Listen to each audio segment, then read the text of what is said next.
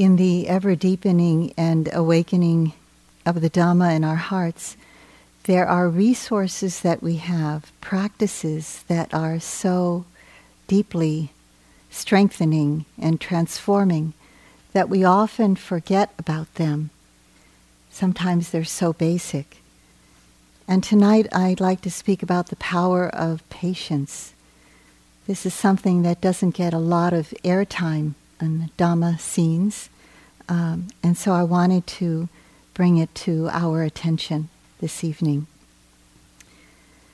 At the beginning of my practice, I became really interested in learning about the paramis. Many of you know about them already, what they are.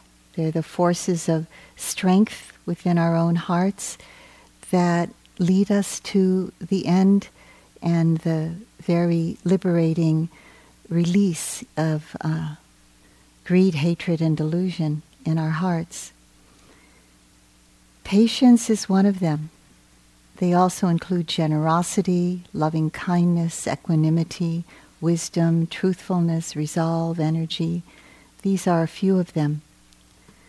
The Buddha said that patience is the supreme virtue of all of these virtuous qualities.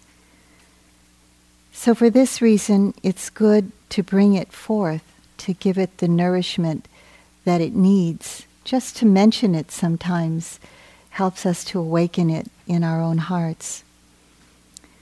It can play a very spontaneous, active part of our practice in retreat here and in daily life. I notice that in myself it gives this gentle, persevering energy uh, that sustains itself so that I can keep going on the path when times are hard in practice or in daily life. It helps me remember to stay open to the ever changing present moment when I tend to close down because it's difficult, or when I tend to strike out because I don't like what's happening, or when I tend to want something else to happen and all that's in my mind is wanting, wanting something more pleasant. It also helps me to maintain a quiet inner faith so that I can keep going in the direction of my highest potential and um, just keep plugging along. That gentleness and clarity of purpose that it gives us to face the inner and outer obstacles of our practice of our daily life, it seems like, you know, maybe it's so small, but it's actually a huge thing. It's actually so much more strong and helpful than we could ever think it be sometimes. For a number of people in our Western culture, patience is regarded as a weakness. It's like, you know, just be patient and let people step on you, that kind of thing. But actually, it's known as a real strength in, um, in Asian countries, in the East. It's respected and highly regarded. This is something I found that His Holiness the Dalai Lama said long ago, so I copied it down about patience. When it is said that one should be patient and withstand trouble, that doesn't mean that one should be defeated or overcome. The very purpose of engaging in the practice of patience is to become stronger in mind, in heart, and also it helps you remain calm. In that atmosphere of calm, you can earn wisdom. If you lose patience, if your mind flounders by emotions, then you've lost the power to see clearly. But if you're patient from a basis of altruism, then you don't have to lose strength of mind. You can even increase your strength. So one of our teachers, our elder teacher, Sayadaw U Pandita from Burma, is well known for a teacher who encourages continuity of mindfulness. Not this, um, he's also known for his kind of energy and strength in the practice. But to me, it's more like that strength of continuity, not so much the strength of pushing forward and leaning into the future.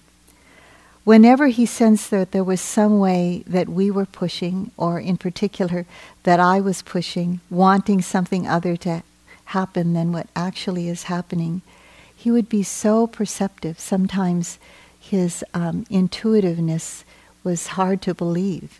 Sometimes he would even seem like he was psychic, that he could tell what was happening with my practice or others more than they would know themselves.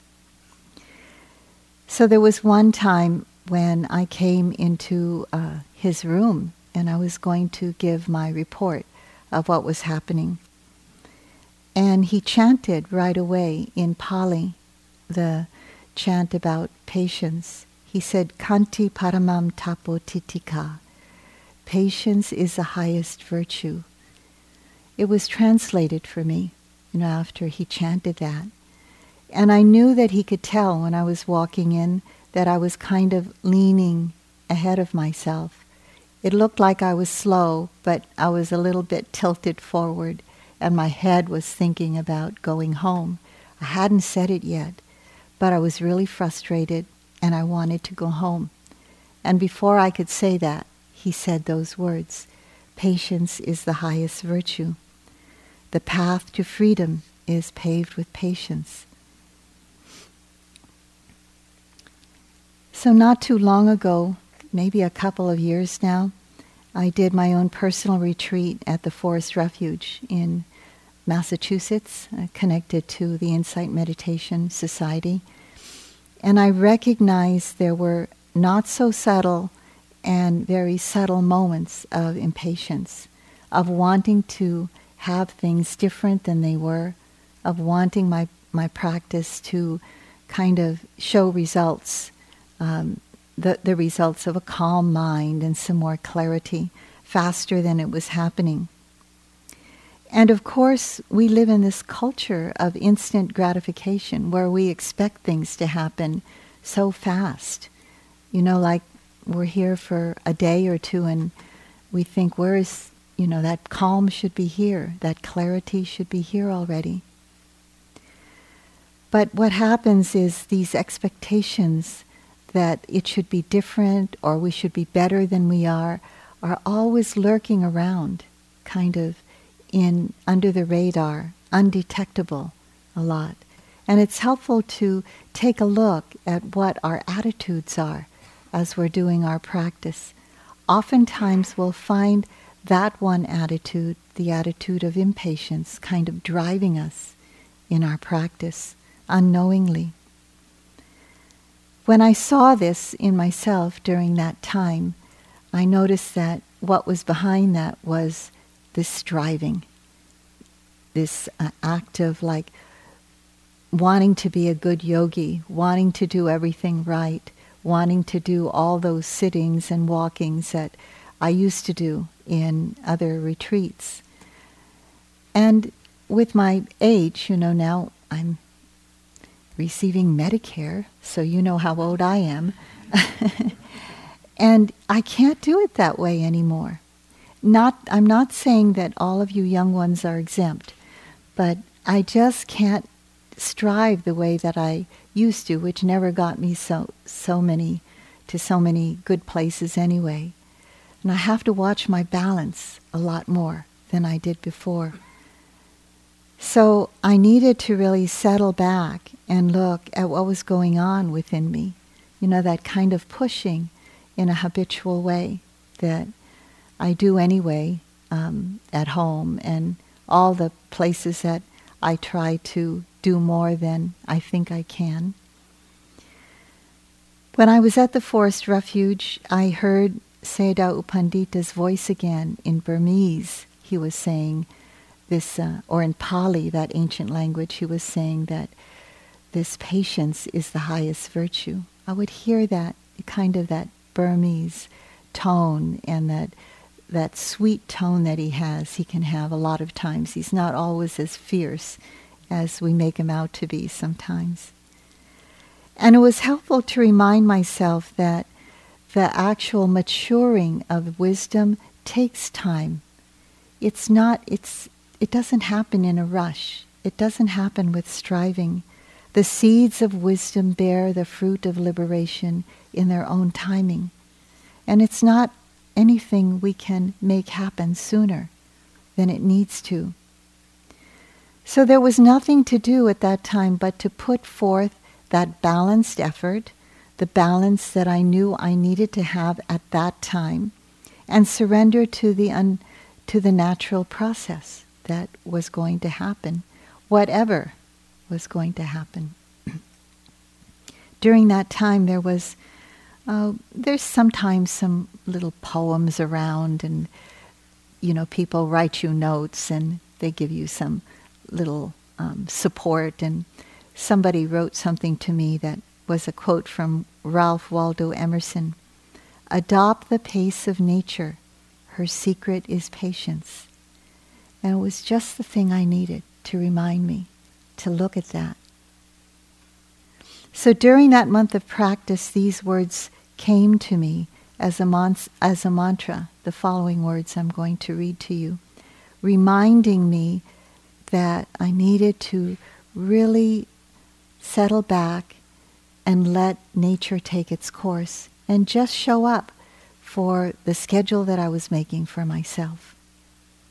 So I wrote myself this little mantra and I put it at different places. You know, I actually took it with me and I put it in that walking room that I loved to walk in at the Forest Refuge. I put it on the ledge so that if I was just leaning forward a little bit, I would just take a look at it and remind myself, this is the intention I make for myself.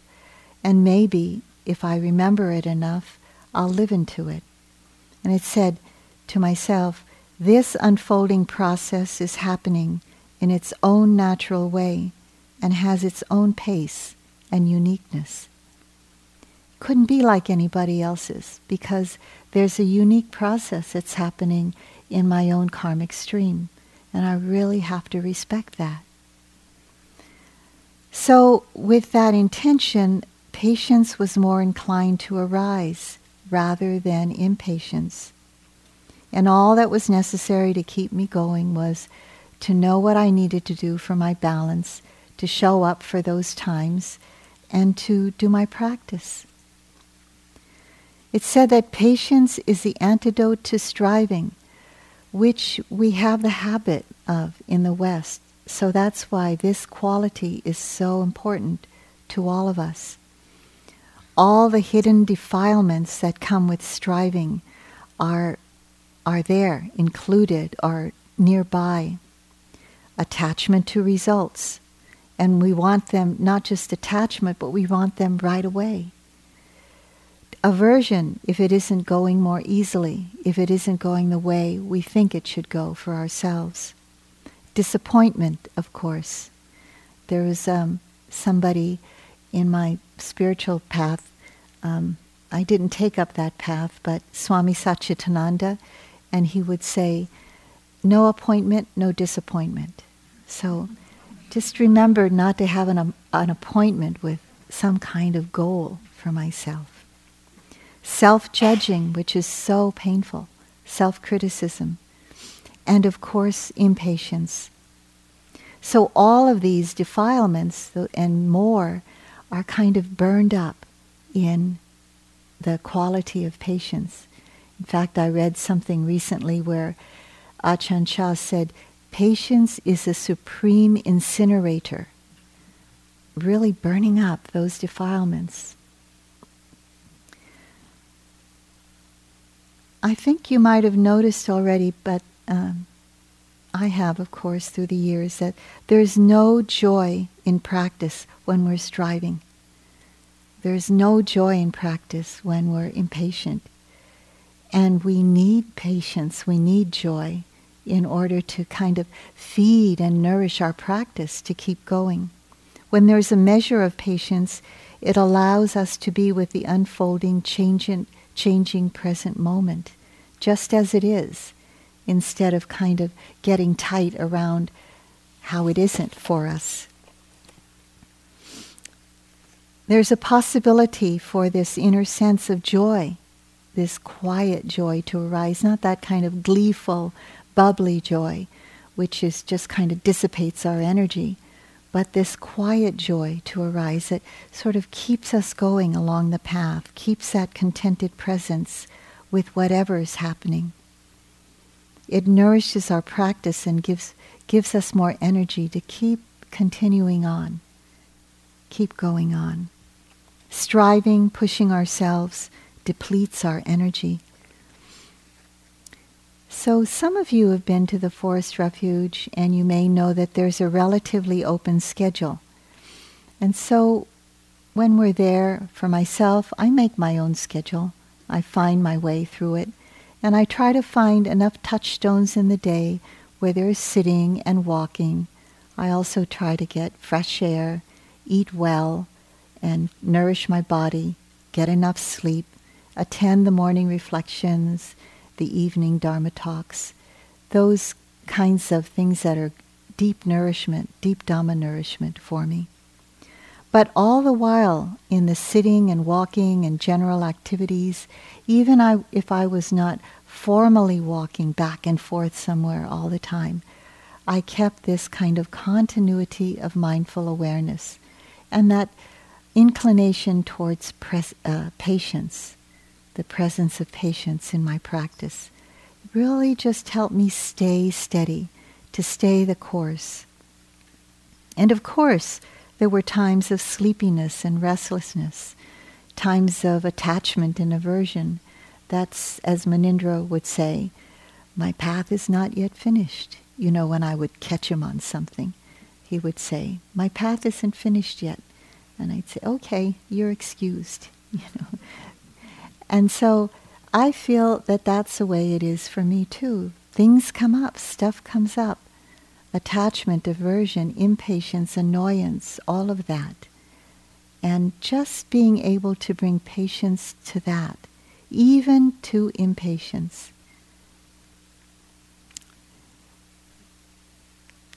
So when that truly happens, you have this vantage point of seeing things as they really are because there's no veils, or the veils are thinner, or they're very few, the veils of greed and hatred and delusion.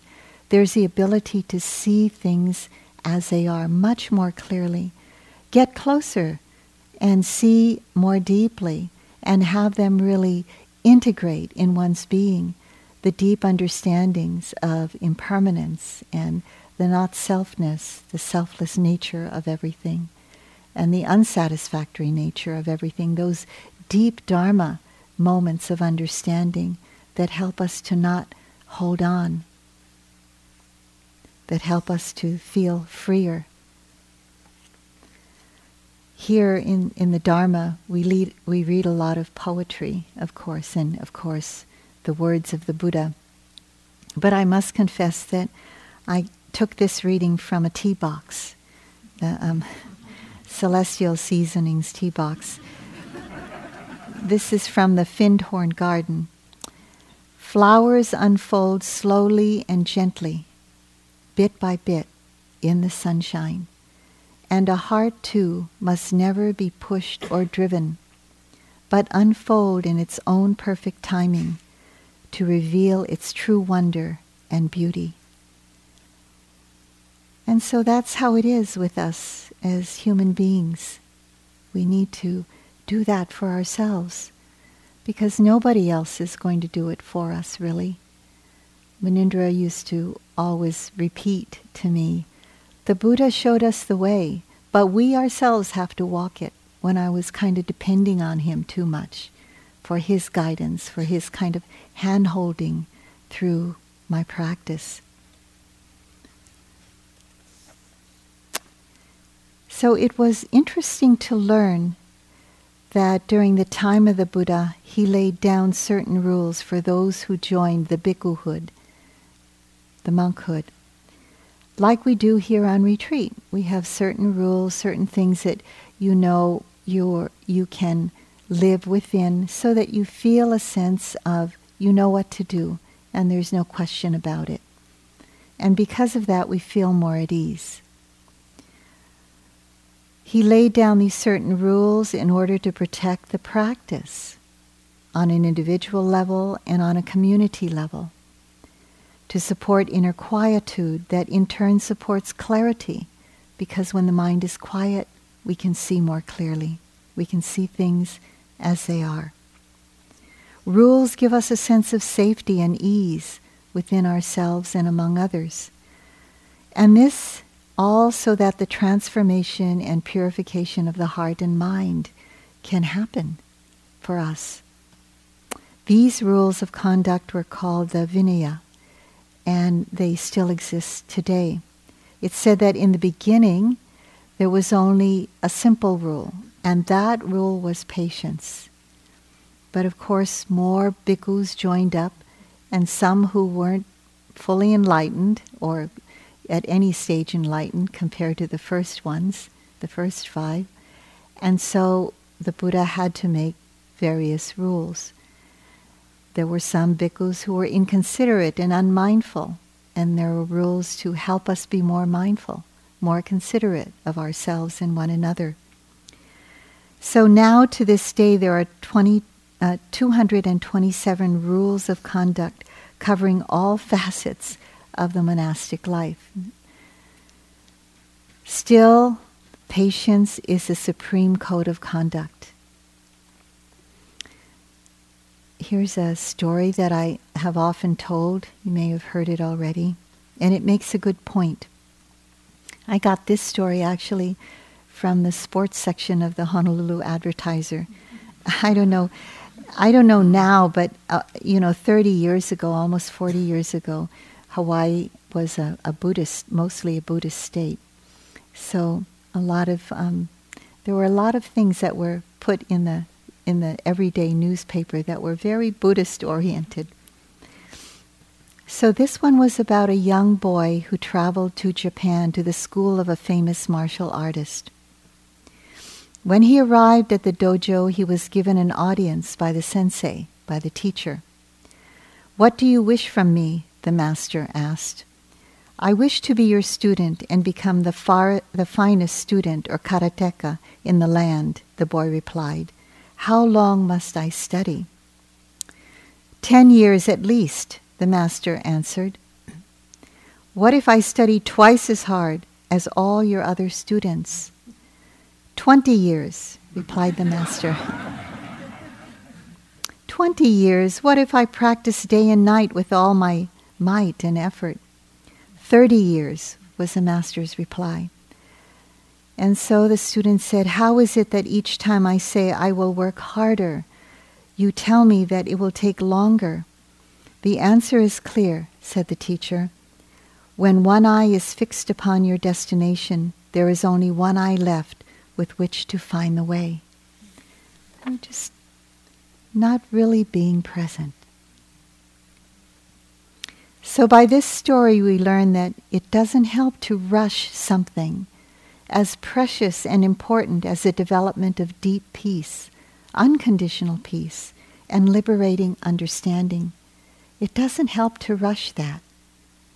A full and complete presence gives us more clarity and a far ranging view to see things as they are in the moment and the potential for how they could be and also to respond skillfully to whatever comes up along the way so we don't have those ripples of remorse in our minds and hearts that cause us many moments of unclarity and confusion and a feeling of I'm not good enough that kind of hold us back. In the early years of my practice in the 70s, I would hear the teachings and feel a sense of, oh, I, I feel at home. But I also was so hungry to understand more and more and faster than I could really take it in and integrate it in a good way. I had a lot of questions. There was a great hunger and like what we call spiritual urgency in, in my practice during those beginning times and a lot of impatience during that time.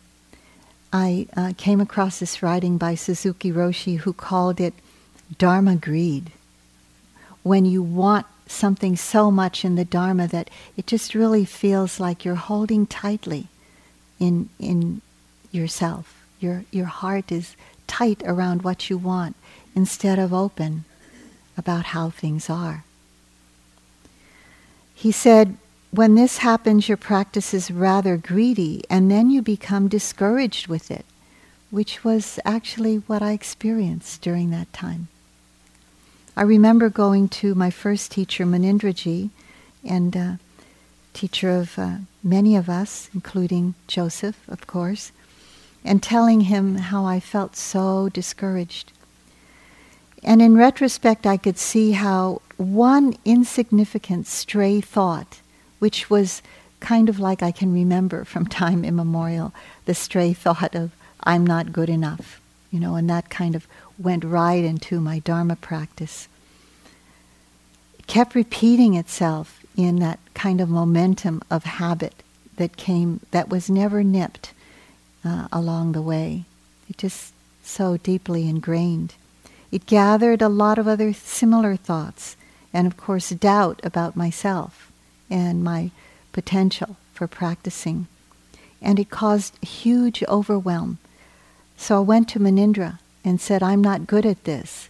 You know, it was also one time in my practice, it was a maximum dukkha time, you know, a time when there were multiple hindrance attacks and just couldn't really see through much at that time. It was a huge crisis for me, and Munindra said, Oh, yogi mind, yogi mind. And now we know this to be, and I just want to give Steve Armstrong's uh, definition of yogi mind because it's so right on.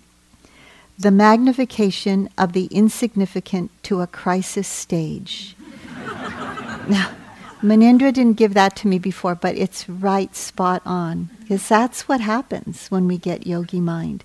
We just we have this one stray thought as something that uh, Annie was talking about last night, actually, and then it becomes so big, and most of the time it isn't even true.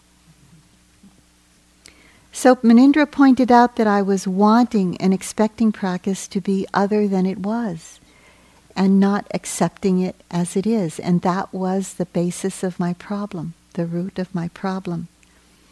Having a hidden agenda, expecting something that I thought you know, maybe I could read about, I read about in a book and thought that this could also happen to me, but it happens to everyone so differently, so uniquely. So much later, in a more refined place of practice, I remember going to Munindra when it felt like there was a holding pattern for a long, long time. It was like um, in practice, maybe it was the whole retreat. And after that, it was months or maybe even longer, a year or more, when there was just a lot of kind of smoothness and not a whole lot of ups and downs in practice. And I thought something more dramatic should be happening. And you know, when something's calm for a long time, we can even think something's wrong with this, you know. but actually, it, it was a good period of time for me. And Munindra had to experience that, uh, it, tell me about that experience that actually that was a maturing part of my practice. And it really needed to take that long. My karma was unfolding that way. And just to accept that it was. And it really helped me when he said, he just looked at me straight at the eye and he said, When the fruit is ripe, it will fall from the tree. No sooner he didn't say no sooner, but he said, when the fruit is ripe, it will fall from the tree. And it was like I was trying to pick things before they were ripe. So this ripening cannot be rushed. As uh, Emerson says, adopt the pace of nature. Her secret is patience. So I learned that patience is this willingness to wait it's a willingness to wait, and not with the weight of like, you know, we're scrunching our eyelids and, um, you know, our fists are held so tightly and we're saying, when is it going to be over? But it's just kind of the willingness to wait. Um, this is the ripening process that's happening for all of us, whether we're in deep dukkha or deep equanimity it takes its own course and we can't rush it. Someone asked His Holiness the Dalai Lama in an, in an interview, and I want to give his answer um, kind of to you, but it's not exactly. I'm just saying somewhat like he said. Someone asked him, Have you made progress in your practice? And I know that was the, the question. And he responded somewhat like this He said, Oh, one year ago I can see, since one year ago, not much practice, not much progress. But when I look back five years from then until now, a little. Ten years, oh yes, some some progress. 20 years, yes, there's some progress. So, uh, you know, when I think of myself compared to the Dalai Lama, like, who am I to think, you know, it's going to take me such a short time. I love this one by Rilke. Be patient towards all that is unresolved in your heart and try not to love the questions themselves and try to love the questions themselves. Do not seek the answers that cannot be given you, because you would not be able to live them. And the point is to live everything. Live the questions now, and perhaps you will gradually, without noticing it, live along some distant day into the answer. It's nice to have that kind of genuine feeling inside yourself. So, why did the Buddha say that it's the highest virtue? And we discover that this particular quality activates and actualizes all the other virtuous qualities of the paramis. Just want to give a few examples. Equanimity, for example, that spacious, non reactive balance called equanimity, where a, where an unpleasant feeling can arise and it can just come and go and there's no reactivity to that unpleasant feeling. The reactivity to an unpleasant feeling would be aversion. Or a pleasant feeling could arise and there's no reactivity to that pleasant feeling. The mind is cool and calm. The reactivity to a pleasant feeling would be attachment. So when this is constantly happening with equanimity, with the help of patience, we feel the non-reactivity of the mind, the deep settledness, the deep peace and of equanimity in the mind. They say it's the ability to rest the mind before it falls into extremes. The extreme of attachment to one side, aversion to another, and it's the willingness to pause and observe the situation instead of reacting, to observe and to really take in what needs to be done. So it's not just that we don't do anything at all in equanimity, I want to make that clear, but it's that we're much clearer about what is happening and what needs to be done, if anything. In India, the, the colloquial way of translating equanimity, I'm told, is seeing with patience. Seeing with patience. So patience is an integral part of equanimity. It's like when you're a grandmother or a grandfather and you see your grandchildren, and there's a different relationship you have with them now. You know, you don't have to be the one to discipline. You can just love them. You can see them with patience. So patience supports equanimity. It also supports that gentle flowing strength like a river of endurance. Suzuki Roshi calls this endurance constancy, that long enduring heart and mind, constancy, that can be very right here, right now, for each passing present moment. So right here, right now, for this moment, and the next moment, and the next moment. He says, forget about the notion of progress. It's short moments many times. And that's what this practice is all about. I've heard that from Joseph so many times. Short moments, many times. So at the same time, we can also appreciate and value the journey, no matter how long it is, without grasping for a goal. Just enjoying the maturation of the wisdom deepening within us by things that we're seeing over and over again.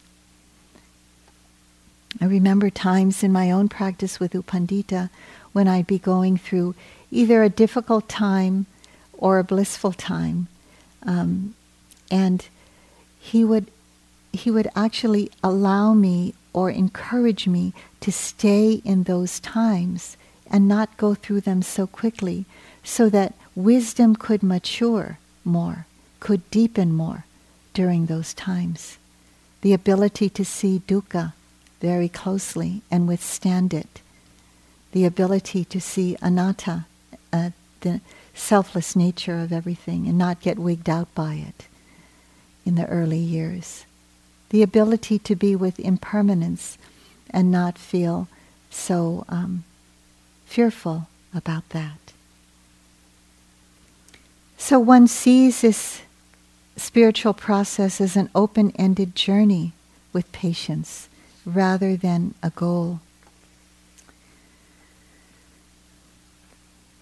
A living example for me of this gentle flowing uh, constancy of strength, of endurance, is Aung San Suu Kyi of Myanmar, uh, also called Burma. Probably many of you have heard about her.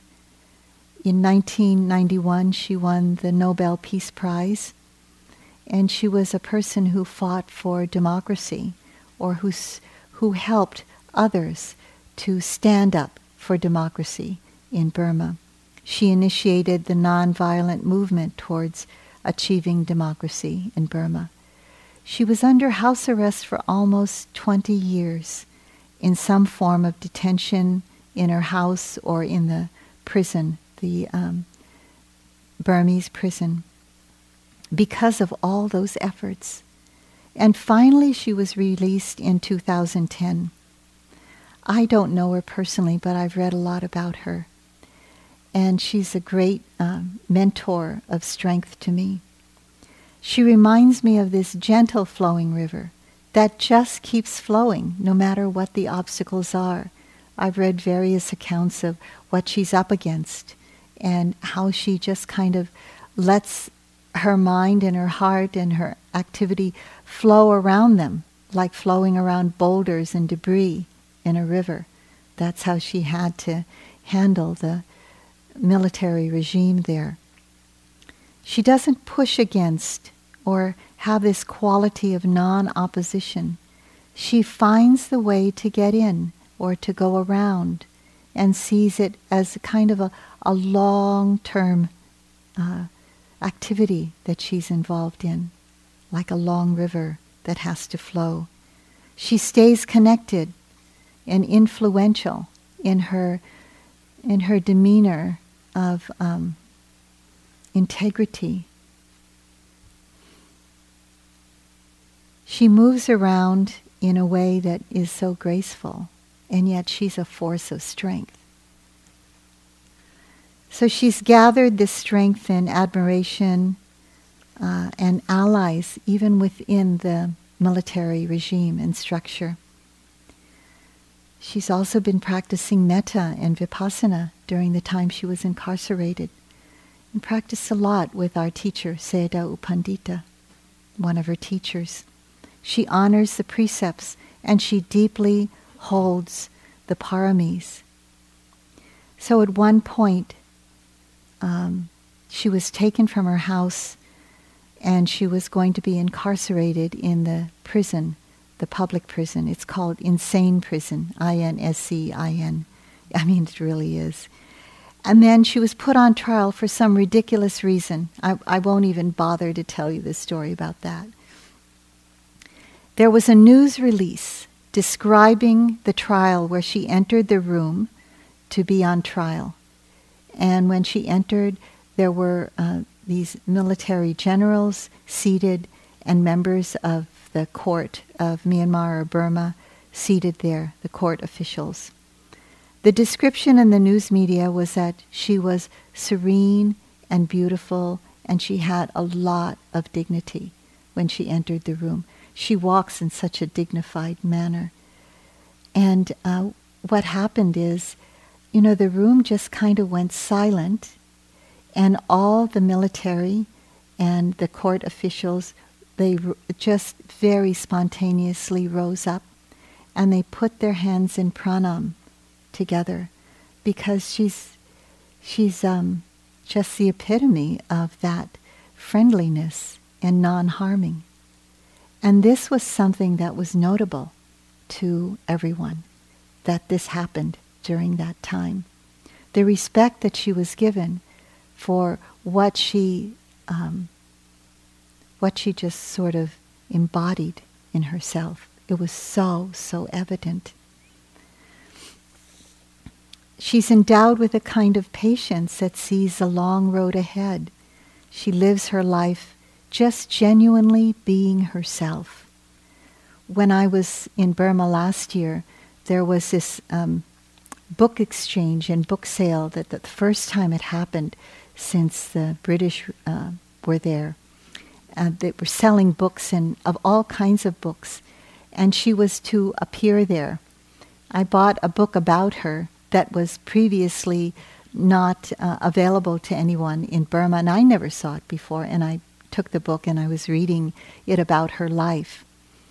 And um, it, she appeared there also. It was the first time I was seen her. I had seen her face to face, and she is indeed everything everyone says about her. She carries herself with such dignity, and she's so beautiful, inside and out.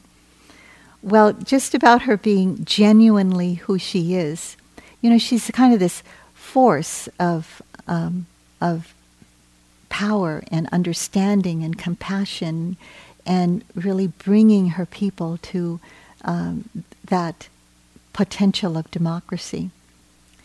And yet, there was one time in the story, this has nothing to do with the Dhamma, but it just has to do with kind of my interest. She, she was going out with her uh, attendant who actually wrote the book about, about her um, and what she went through during this time of her incarceration. And uh, she was going to meet some military men who were coming into the compound that she was locked in. It was her compound, her home.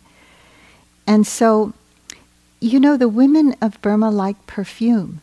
And so uh, she had, she was walking out and she turned to her attendant and said, You know, we could be arrested right now, and we could probably be going to jail. And so the the person, the woman, looked at her with kind of like, oh, you know. And Aung San Suu Kyi said, I have a bottle of French perfume in my pocket. Shall I spray it on us? we might as well smell good while we're going there. And so she was just herself, just a woman. You know, in fact, um, she would, how she would dress to go to these occasions was all documented by this woman attendant. And that was, it was really important for the Burmese people to wear that beautiful dress, you know, that the Burmese dress. And so uh, she made them proud. So she's a benefactor to me, and I recognize her unfaltering faith in the Dharma.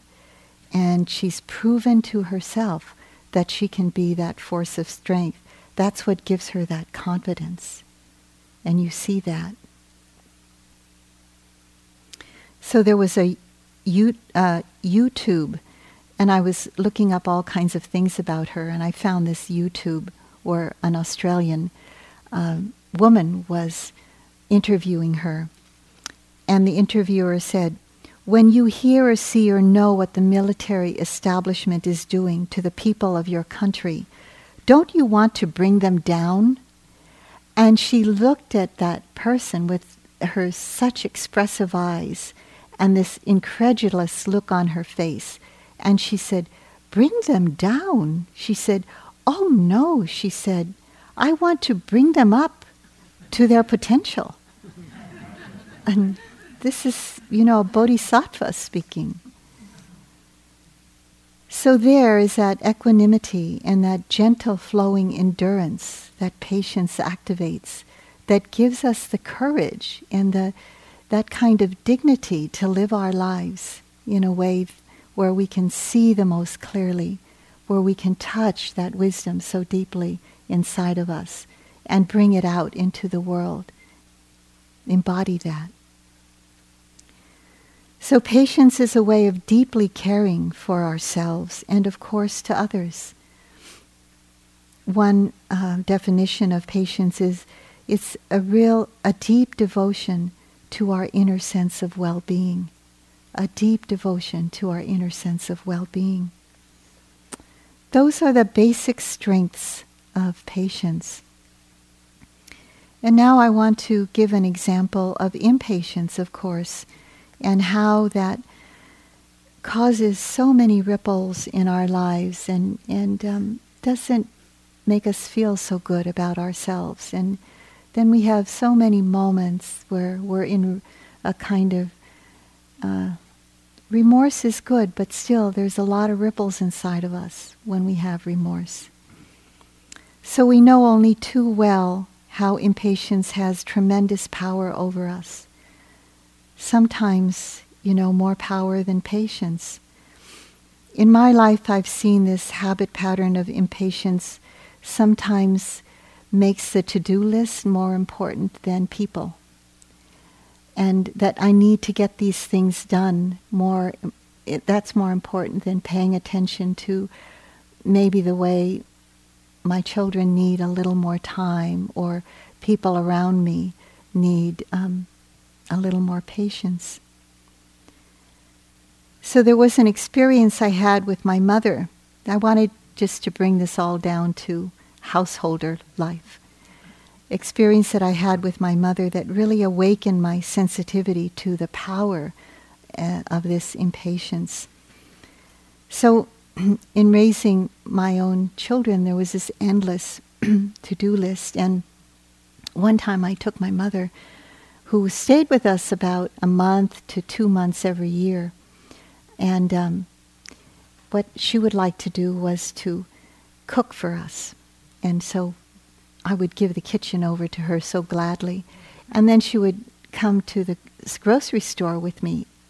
And then she would like to just push the, the cart around. She was elderly in her 80s, pretty um, clear mind, uh, but slow in her body. And um, she loved to just push the cart around and see what we would need, you know, in the store and just put it in the cart and then I would wait for her and then we would go pay for the for the food and she would make these wonderful delicious Filipino dishes for us.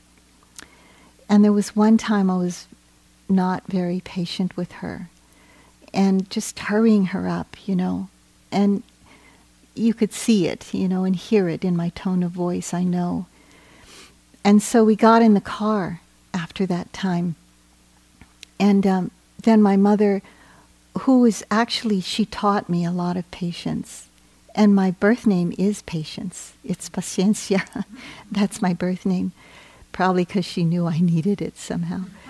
so I, um, she was sitting beside me and, and I knew, you know, I was rushing and I wanted to get somewhere. And she was sniffling and she got out her handkerchief and she was wiping. And I said, Mom, what's happening? And she, in her Filipino accent, she says, you know, she knows how to say a few things in kind of colloquial way. And she says, I'm shedding a tear. And uh, oh, you know, even now, just to remember it, it hurts me. I'm shedding a tear. And I knew why. You know, I didn't have to ask her. And I, so I just said, I'm sorry, Mom. I, I, I shouldn't have done that. And so, she, you know, she's always a good mom. She didn't blame or anything like that. And so I really felt how long that rippling took took over my body and my mind. I mean, I still feel it now. You know, I, I could constantly um, apologize and would never be gone. But of course, I, I feel that, you know, compassion for myself and her too, and all of that. So, impatience is so powerful and it hurts us and it hurts other people. And just on an everyday level of life, it's so important to see the power and the goodness of patience. That was a painful lesson. The opportunities we have to practice are usually so many small moments, experiences, events in our life, so many small moments. Like when you want the bell to ring, right, at the end of the sitting. Like, when is he or she going to ring that bell? Or um, whatever it is, when there's not the food we want, or there's not enough, or the line isn't going fast enough for us. I'm just speaking for myself, of course. Um, so here on retreat, there are so many opportunities for us to bring, incline the mind towards patience, even if you just say, not that patience that we might have heard from some of our elders when we were younger with the finger pointing at us and patience, you know, but just that compassionate tone for ourselves that helps us kind of relax more around the moment, around ourselves. We need patience more than anything else towards ourselves, towards how we're doing our practice here, towards allowing things to flow in the way that they do, towards a willingness to wait for when the fruit is ripe, it will fall from the tree. So I'd like to end with um, this is beautiful little Chinese pro- proverb, but very powerful about patience. Patience is power. With time and patience, the mulberry leaf becomes silk. So let's sit for a moment.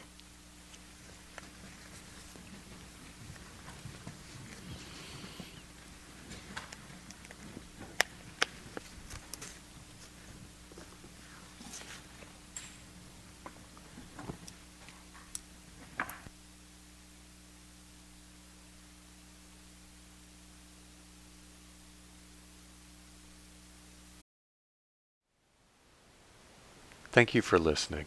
To learn how you can support the teachers and Dharma Seed, please visit dharmaseed.org slash donate.